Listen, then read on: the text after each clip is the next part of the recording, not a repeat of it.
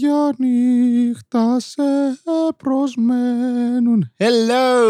26ο επεισόδιο Άχρηστο Podcast. Έλα κόσμε, πάρε κομμωδία. Ελάτε πάρτε κομμωδία, έχουμε εμπόλικη. Απλά δεν τη χρησιμοποιούμε σε αυτό το podcast, στο stand-up ή οπουδήποτε αλλού στη ζωή μας. Μόνο όταν δεν χρειάζεται. Είμαι ο άνθρωπος που θα χρησιμοποιήσει κομμωδία και αστεία τις χειρότερες στιγμές. Α, μια κηδεία! Η ευκαιρία μου να λάμψω. Cue the music!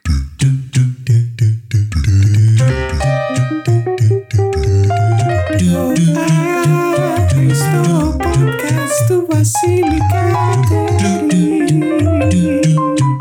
Άχρηστο podcast.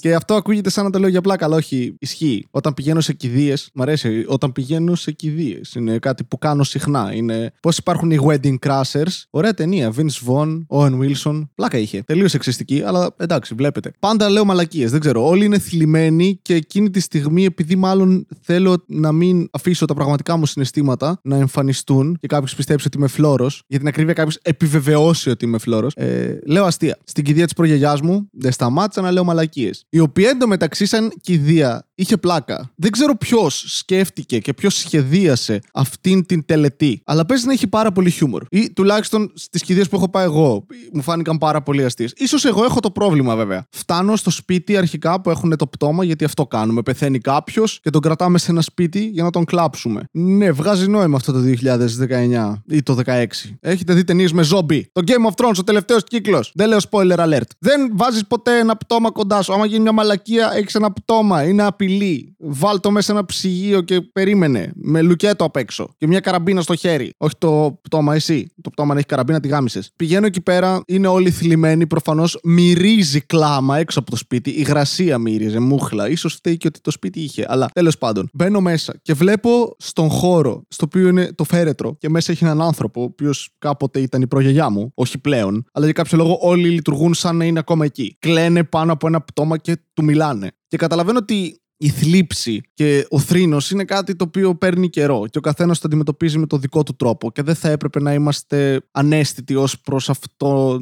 το συναίσθημα. Αλλά δεν είναι το άχρηστο podcast, λέω μαλακίες, οπότε let's go. Πηγαίνω εκεί και βλέπω δεξιά από το φέρετρο όλους τους παππούδες, αριστερά όλες τις γιαγιάδες. Είναι metal συναυλία. Έχεις στη μέση ένα πτώμα και αυτοί θα παίξουν ξύλο.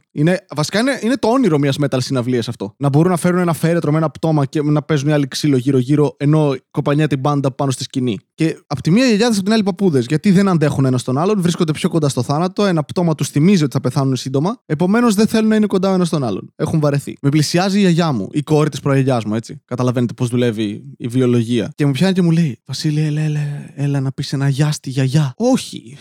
Ξέρω, τι γεια να της πω, αφού δεν θα μου απαντήσει. Ή θα τη θεωρήσω αγενέστατη, ή απλά είμαι νεκρόφιλος. Δεν υπάρχει άλλη απάντηση σε αυτό που συμβαίνει αυτή τη στιγμή. Και πριν με φτάσεις στο πτώμα, με ψιθυρίζεις στο αυτή η γιαγιά μου: Μην τρομάξεις, έχει ένα μαυρισμένο μάτι. Θα γίνει καλά. Τι έπαθε, χτύπησε. Μαλάκα έχει μαυρισμένο. Πρώτα απ' όλα, πώς μαύρισε το μάτι της γιαγιάς. Τι κάνατε στο πτώμα. Είναι το αστείο του Λουί που λέει ότι θέλει το πτώμα του να το πουλήσει, να κάνεις ό,τι θέλεις πάνω του. Ποιος χτύπησε τη γιαγιά μετά θάνατο, ρε μαλάκα. Μια χαρά γυναίκα ήταν, πολύ γλυκιά ήταν. Έλεγε συνέχεια τις ίδιες ιστορίες από τότε που ήμουν 5 ετών. Ήταν η τέλεια ιστορία για να πέσει για ύπνο, Είχε τα πιο βαρετά παραμύθια αυτή η γυναίκα. Δεν ξέρω πώς το έκανε. Μέχρι και ιστορίες της ζωής της που έλεγε σαν παραμύθια ακουγόντουσαν. Ίσως λόγω ηλικίας, έτσι, έζησε στο μεσαίωνα. Και πηγαίνω, βλέπω το πτώμα, είναι ένα κίτρινο πτώμα γιατί παίζει να είχε νεφρική ανεπάρκεια, είχε πολλά πράγματα γενικά πριν πεθάνει η γιαγιά. Δεν ήταν καλά, προφανώς, σε αντίθεση με όλους τους υπόλοιπους ανθρώπους που όταν πεθαίνουν είναι μια χαρά. Μου φαίνεται πολύ περίεργο όλο αυτό που συμβαίνει. Πηγαίνω στο διπλανό δωμάτιο, όπου υπάρχουν άνθρωποι, παππούδες κυρίως, οι οποίοι έχουν απομακρυνθεί περισσότερο από τις γυναίκες τους και μιλάνε. Όλοι είναι θλιμμένοι, όλοι είναι κάπως, κάποιοι είναι ημιλιπόθυμοι. Κανείς δεν ασχολείται με τους ημιλιπόθυμους ανθρώπους εκεί πέρα που είναι όλοι 80 χρονών. Φυσιολογικά πράγματα. Κάποιος πέθανε. Θα πεθάνει και κανένας ακόμα, το βάλουμε μαζί στο φέρετρο, έκπτωση. Και ακούω την φράση, δεν ξέρω πώς, δεν άκουσα την υπόλοιπη συζήτηση. Απλά όταν μπήκα στο χώρο και είδα ημιλιπόθυμους παππούδες και κάποιους άλλους να μιλάνε μεταξύ τους και να πίνουν καφεδάκι, γιατί για αυτούς είναι μια μέρα στο καφενείο, μάλλον, είναι ανέστητοι σαν εμένα. Και πετάνε την ατάκα, αφού ο Μέγας Αλέξανδρος ήταν βλάχος. Wait, what? είναι από αυτές τις δηλώσεις που είναι τόσο περίεργες και τόσο ηλίθιες, που παίζει και να μην μπορείς να καταρρίψεις. Ο εγκέφαλός μου χάλασε. Ήμουνα, τι, πώς, γιατί. Πρώτα απ' όλα, είμαστε σε μία κηδεία. Πώς καταφτάσατε να μιλάτε για το τι είναι φιλετικά ο Μέγας Αλέξη? Τι! Είδες ένα πτώμα και η πρώτη σου σκέψη ήταν «Α, η γιαγιά ήταν βλάχα». Ξέρεις ποιος άλλος ήταν βλάχος? Ο Μέγας Αλέξανδρος. What? Τι συμβαίνει στην ανθρωπότητα? Είναι οι στιγμές που νιώθω normal άνθρωπος, ρε. Βέβαια, συγκρίνομαι με ανθρώπους που είναι 80 χρονών και βρίσκονται σε μια κηδεία αντιμέτωποι με την δική τους θνησιμότητα. Δεκτό το επιχείρημα. Φωνή που με βάζεις πάντα στη θέση μου. Να πας να γαμηθείς. Οπότε φεύγω από αυτό το δωμάτιο γελώντας. Κατά τη διάρκεια τώρα δεν σας λέω πόσες μαλακίες λέω στα μικρά μου τα αδέρφια που κλαίνε συνέχεια. Τα αδέρφια μου είναι πιο μικρά από ό,τι είναι τώρα προφανώς, γιατί έτσι δουλεύει ο χρόνος. Τους βλέπω να είναι στεναχωρημένοι, οπότε ψιθυρίζω στα αυτιά τους μόνο μαλακίες. Γενικά το μυστικό στο να κάνεις χιούμορ σε μια κηδεία είναι να διαλέγεις τους ανθρώπους τους οποίους λες τις βλακίες σου. Μην πας ποτέ σε κάποιον ο οποίος θρηνεί πλήρως. Δεν θα πάω ποτέ στη γιαγιά μου εκείνη τη στιγμή, η οποία είναι η μάνα της μόλις πέθανε, και θα είμαι γιαγιά, νεκρή ατμόσφαιρα, Δεν θα το έκανα ποτέ αυτό. Βασικά μπορεί να το έκανα, αλλά έχει περιουσιακά η γιαγιά τα οποία χρειάζομαι. Τέλος πάντων, έχουν γίνει αυτά τα σκηνικά. Βγαίνω από το σπίτι και βλέπω απέναντί μου δύο νεκροθάφτες. Δεν ξέρω γιατί, ρε φίλε. Τους διαλέγουν, τους κάνουν casting. Ήταν λες και βγήκαν από το κόμικ του Lucky Luke. Ήταν ο ένας ο ψηλός, ο λεπτός, ο ξερακιανός με τη μύτη και τη φαλάκρα, και ο κοντός, χοντρός μπούλης που ελέγχει τη φάση. Ρε, βγήκα γελώντας, προσπαθώντας να σταματήσω να γελάω με τις μαλακίες που έλεγα και έκανα, και είδα αυτούς μπροστά μου και γέλασα περισσότερο. Απλά γύρισα στον πατέρα μου και είμαι, γιατί αυτοί είναι σαν να βγήκαν από το Lucky Luke. Και γυρνάει και ο πατέρας μου σε φάση που όπολο μαλακίες λες, τους βλέπει και αρχίζει να γελάει και αυτός μαζί μου. Και είμαι εκείνη τη στιγμή, ναι, παίρνω γέλια σε κηδεία, το δυσκολότερο κοινό. Είναι εκπαίδευση για το stand-up όλο αυτό, εντάξει, έτσι το αντιμετωπίζω. Τέλος πάντων, φεύγουμε από τον χώρο και πηγαίνουμε στην εκκλησία. Α, το αγαπημένο μου μέρος η εκκλησία. Όλοι μπαίνουν μέσα στην εκκλησία, εγώ κάθομαι απ' έξω. Προφανώς. Γιατί αν μπω μέσα θα καώ. Έτσι έχω διαβάσει. Σε κάποια φάση πεινάω, πετάω μέσα στη γωνία, παίρνω μια μπουγάτσα και κάθομαι στα σκαλιά της εκκλησίας στην κηδεία της προγιαγιάς μου και τρώω μπουγάτσα. Ναι, έχω πρόβλημα τελικά. Στο ενδιάμεσο λέω, άντε, θα μπω μες στην εκκλησία, εκεί που ξέρεις που χαιρετάνε όλοι το πτώμα για κάποιο λόγο. Μπαίνω μέσα, πηγαίνω σταδιακά προς τα μπροστά. Έχει ουρά. Τέτοια ουρά δεν έχει για παραστάσεις μου, αλλά πέθανε κάποιος, όλοι να πάμε. Μέσος όρος ηλικίας 85 ετών. Οκ. Κυρίως γιαγιάδες. Εκεί βλέπεις το μέσο όρο ηλικίας ανδρών και γυναικών και τη διαφορά που έχουν αυτά τα δύο μεγέθη μεταξύ τους. Γιατί βλέπεις όλους τους άντρες 70-75, όλες τις γυναίκες 85-90. Κάνοντας μία αφαίρεση, συνειδητοποιείς ότι οι γιαγιάδες απλά ρουφάνε χρόνια από παππούδες. Αυτά που χάνουν οι μεν τα κερδίζουν οι δε. Προχωράω προς το πτώμα. Όλοι πηγαίνουν και φυλάνε το πτώμα. Είναι οκ αυτό. Φασώνουμε ένα πτώμα. Γιατί? Του λέμε αντίο. Χαιρέτατο! Όταν με βλέπεις στον δρόμο με φασώνεις για να μου πεις γεια. Όταν πεθαίνω γιατί? Είναι το τελικό γεια, Βασίλη. Εντάξει, όλες μου οι πρώην δεν το έκαναν ποτέ αυτό όταν μου λέγαν το τελικό αντίο. Δεν μου παίρνουν μια πίπα, ας πούμε, δεν με φάσωναν, με διώχνανε. Η γιαγιά γιατί είναι καλύτερη, ας πούμε? Δεν κατάλαβα. Επειδή με κερνούσε φοντανάκια, το δέχομαι, είναι μια καλή απάντηση. Πλησιάζω το πτώμα και είμαι σε φάση, δεν θέλω ρε μαλάκα να φιλήσω ένα πτώμα. Συγγνώμη κιόλας. Φτάνω μπροστά και νιώθω τόσο άβολα εκείνη τη στιγμή μόλις φτάνω και κοιτάω ένα πτώμα μπροστά μου, το οποίο έχει φασώσει μια ολόκληρη εκκλησία, που η αντίδραση μου ήταν να της δώσω μια μικρή φαπούλα στο κούτελο, σαν αντίο. Δεν χαιρέτησα, δεν φίλησα, δεν χάιδεψα ένα χέρι. Έδωσα μια φαπούλα στο κούτελο. Η αδερφή μου ήταν πίσω μου, πήγε να πεθάνει στα γέλια. Ήταν πανέμορφη στιγμή. Και καθώς πάω να φύγω, γυρνάω να κοιτάξω πίσω. Είναι μια θεία η οποία κλαίει. Θεία τώρα, 80 χρονών. Ωραία. Η κλαίει, αλλά δεν κλαίει με τον τρόπο τον διακριτικά μια κηδεία. Είμαστε κόσμοι. Α σκουπίσω τα δάκρυά μου τώρα για να μην με καταλάβουνε. Κλαίει με τον τρόπο τον θρηνό 1920. Σε φάση πέθανε ο άντρας μου στον πόλεμο και μου άφησε χρέη. Αυτό το κλάμα του κλαίει σαν τέρας μυθολογικό. Είναι ο γρίπας μαλάκα. Και δεν κλαίει απλά, μιλάει. Το οποίο είναι το τέλειο. Εκτός δηλαδή ότι βγάζει αυτή την κραυγή, προσέξτε με! Δίνω ρε σιτάλ υποκριτικής τώρα. Βασίλη, έλα τώρα υποκριτική. Πώς ξέρετε αυτός ο άνθρωπος δεν θρηνούσε πραγματικά? Βρε, δεν αμφιβάλλω ότι θρηνούσε. Αλλά όλοι μπορούν να θρηνούν. Ο πραγματικός θρήνος συνήθως δεν είναι έτσι. Ο πραγματικός θρήνος είναι δεν μπορώ να πάρω ανάσα, πεθαίνω, δεν μπορώ να φανταστώ τη ζωή μου χωρίς έναν άνθρωπο. Το κοράκι μαλάκα. Μ' αρέσουν και αριστερά πράγματα! Πηγαίνει πάνω από το πτώμα φωνάζοντας με αυτόν τον τρόπο. και κάνει «Αχ, έφυγες! Γιατί δεν με περίμενες!» «Τι? Όπα, τι? Έφυγες χωρίς εμένα και μ' άφησες εδώ πέρα, περίμενε με, έρχομαι!» Όπα, ο χάρος δεν είναι ταρίφας. Αν και αν περιγράψεις σε κάποιον το επάγγελμά του και παραλείψεις να αναφέρεις ότι είναι ο χάρος, παίζει να τον μπερδέψει για ταρίφα, έτσι. Είναι ένας άνθρωπος τον οποίο πληρώνεις με νομίσματα τα οποία αφήνεις δίπλα στο νεκρό ή άλλα είδη δώρων που αγοράζεις από κάποιο online κατάστημα και χρησιμοποιεί αυτά τα χρήματα ώστε να σε μεταφέρει κάπου. Ναι, οκ, είναι λεωφοριατζής ο χάρος, έτσι. Ίσως είχε δίκιο η θεία μου. Αλλά ναι, φώναζε, περίμενε με, έρχομαι. Αγχώθηκα ότι θα αυτοκτονήσει εκείνη την ώρα, ότι θα κλέψει τη λάμψη της προγιαγιάς μου. Εντάξει, κοίτα να δεις τη διά σου και διά, όχι εδώ που πληρώνει. Να πούμε τα λεφτά στην εκκλησία, να πούμε θα έρθεις εσύ να πάρεις όλη. Το εκτιμόμενο πρόσωπο είναι η προγιαγιά. Εντάξει, στο οποίο έδωσα μια φάπα πριν λίγο. You won't steal our thunder. Εντάξει, είναι μια γιορτή, είναι κάτι, όχι γιορτή.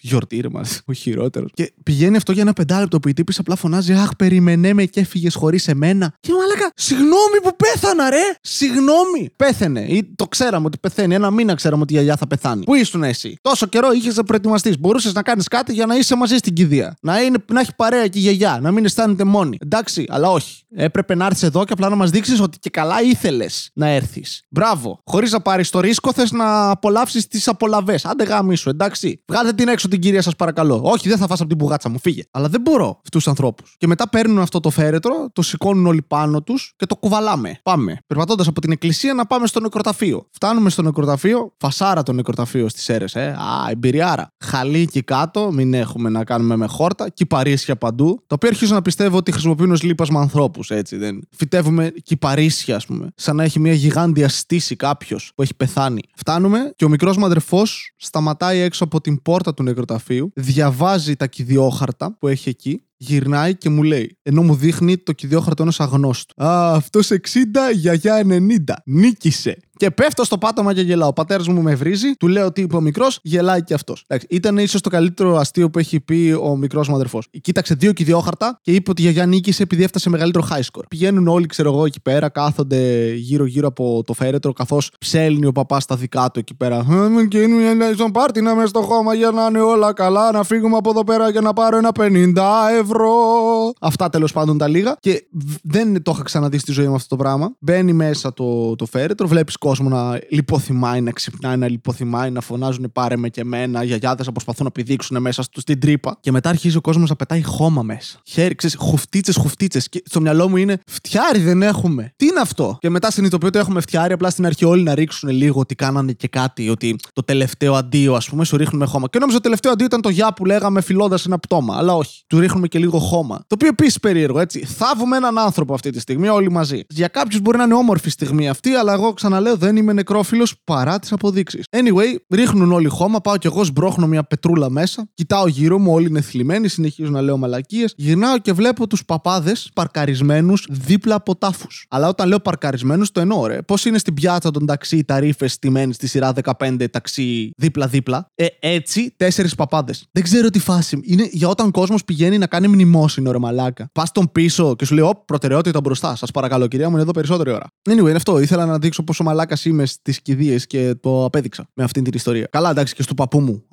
Παππού μου, είναι ο πατέρας του πατέρα μου. Εμπειριάρα. Πήγαμε στο χωριό, πηγαίνουμε εκεί πέρα. Προφανώς περιμένω εκεί να με χτυπήσει λίγο παραπάνω. Γιατί λέω: Εντάξει, έχουν περάσει και 2 χρόνια από τότε που έζησα το προηγούμενο. Είναι και πιο κοντινός συγγενής θεωρητικά σε σχέση με την προγιαγιά. Λογικά θα με χτυπήσει. Και δεν ένιωσα τίποτα, ρε. Ένας άνθρωπος πέθανε, ο Βασίλης, στα αρχίδια του. Έλεγα συνέχεια μαλακίες, περισσότερες από κάθε άλλη φορά. Πήγαινε η νεκροφόρα προς την εκκλησία, ακολουθούσαμε από πίσω και εγώ ήμουν τέρμα πίσω στην ουρά του κόσμου που είχε έρθει όλο το χωριό προφανώς. Ήμουν τέρμα πίσω και μου λέει σε κάποια φάση η αδερφή μου: Έλα, πάμε. Άντε, αργούμε. Η αντίδραση μόνη που μπορούσα να έχω ήταν: Και τι, θα παρεξηγηθεί ο παππούς? Τέλος πάντων, η μία στιγμή που θυμάμαι χαρακτηριστικά από όλη αυτή την κηδεία ήταν όταν φτάνω μέσα στο σπίτι, είναι ο πατέρας μου δίπλα στο πτώμα του δικού του πατέρα. Είναι δύσκολο να βλέπεις γενικά τον πατέρα σου να κλαίει, πόσο μάλλον δίπλα στο δικό του νεκρό πατέρα. Και σε κάποια φάση, εκεί που κάθομαι είμαστε όλοι γύρω από ένα φέρετρο. Συνεχίζω να πιστεύω ότι είναι περίεργο, αλλά δεν το σχολιάζω εκείνη την ώρα, γιατί είπαμε, διάλεξε τις στιγμές σου. Γυρνάει ο πατέρας μου, με κοιτάει στα μάτια, δακρυσμένος και μου λέει: Έλα, φίλα τον παππού. Μας γάμισες. Ρε, μήπως ο κόσμος έχει βίτσια. Μήπως γουστάρετε να βλέπετε νεκροφιλίες και το κρύβουμε τόσα χρόνια σαν κοινωνία. Και απλά το απολαμβάνουμε και το αφήνουμε να εκδηλωθεί μόνο σε κηδείες, έχοντας βάλει τη συγκεκριμένη παραφιλία σε ένα πλαίσιο στο οποίο όλοι λέμε ότι είναι OK. Με κοίταγε στα μάτια δακρυσμένος, βουρκωμένος πατέρας μου και μου είπε να φιλήσω τον νεκρό πατέρα του. Μαλάκα, δεν μπορώ να πω όχι. Δεν μπορώ να γυρίσω και να δώσω φάπα στον παππού. Δεν γίνεται. Πρέπει να φασώσω ένα πτώμα τώρα. Οπότε αυτό που κάνω είναι πάω να φιλήσω τον παππού και το κάνω κλεφτά που σου κάνουν κοπέλες, ρε, όταν παίζετε μπουκάλα και δεν θέλουν να σε φιλήσουν. Όχι ότι θα σας έχει συμβεί, άμα δεν καταλαβαίνετε τι εννοώ, είστε οι τυχεροί άνθρωποι. Εμένα μου έχει συμβεί. Και ξέρεις, αυτό το κλεφτό το φιλί, το που πας να φιλήσεις, είσαι τίποτα. Ίσα κουμπά. Το παίρνει χαμπάρι ο πατέρας μου, καριόλης, ρε μαλάκα, και μου λέει: Ελά, κανονικά. Και με τι ρε κανονικά, ρε πατέρα, βάλω και γλώσσα, γάμο την πουτάνα μου. Θα του παίξω και μια μαλακία του παππού τώρα που είναι νεκρός. Θα είναι μόνιμα όρθια η πουτσα. Εσύ χτύρ. Φάσωσε τον παππού, γαμώ την πουτάνα μου, οπότε φάσωσα τον παππού μου, εντάξει. Αυτό. Φάσωσα ένα πτώμα. Και τον φίλησα. Γι' αυτό μετά όταν με ρώτησε η αδερφή μου γιατί καθυστερώ, δεν ήθελα να πάω. Ένιωθα λίγο βιασμένος. Με ανάγκασαν να φασώσω κάποιον που δεν ήθελα. Το σημερινό επεισόδιο χορηγείται από τον θάνατο. Μία μοναδική εμπειρία που θα ζήσετε όλοι σας κάποια στιγμή, αλλά για να σας μείνει αξέχαστη θα πρέπει να διαλέξετε το σωστό ταξιδιωτικό γραφείο. Διαλέξτε το σάπιο μπουρεκοπολείο της γειτονιάς σας, το οποίο θα σας προσφέρει μια σάπια ζαμπονοτυρόπιτα, η οποία θα σας στείλει σε ένα ταξίδι γεύσεων χωρίς επιστροφή. Μπορείτε να μεταβείτε στο Τσέρνομπιλ, όπου θα πεθάνετε από ραδιενέργεια, ή να κάνετε σεξ μαζί μου, όπου θα σας σκοτώσω μετά τον οργασμό σας. Θάνατος είναι μια μοναδική εμπειρία για όλη την οικογένεια, αν βρίσκεστε σε ένα αυτοκινητιστικό δυστύχημα. Θάνατος, γιατί η ζωή κάποια στιγμή καταντάει βαρετή. Ευχαριστώ πάρα πολύ που ακούσατε το σημερινό άχρηστο podcast, το 26ο επεισόδιο. Ευχαριστώ πάρα πολύ που χάσατε το χρόνο σας μαζί μου, αχρίαστο βέβαια. Μπορείτε να δείξετε αυτό το επεισόδιο στον νεκρό παππού σας ή την προγιαγιά σας ή σε οποιοδήποτε άνθρωπο έχετε χάσει. Μπορείτε να πάτε στο νεκροταφείο, να κουμπίσετε ένα λάπτοπ πάνω στην ταφόπλακα και να τον αφήσετε να ακούσει. Αν δεν ξυπνήσει, σας επιστρέφω τα λεφτά σας πίσω. Και τώρα θα πείτε: Μα δεν πληρώνω τίποτα. Ακριβώς αυτό. Γιατί έχω επιχειρηματικό μυαλό, καταλάβατε. Δεν μπορώ να σας επιστρέψω κάτι που δεν μου δώσατε ποτέ. Όπως την παρθενιά σας. Πάω να φάω κρέπες. Έφαγα χτες κρέπες. Ναι, λίγησα, δεν άντεξα. Καλό θανατικό.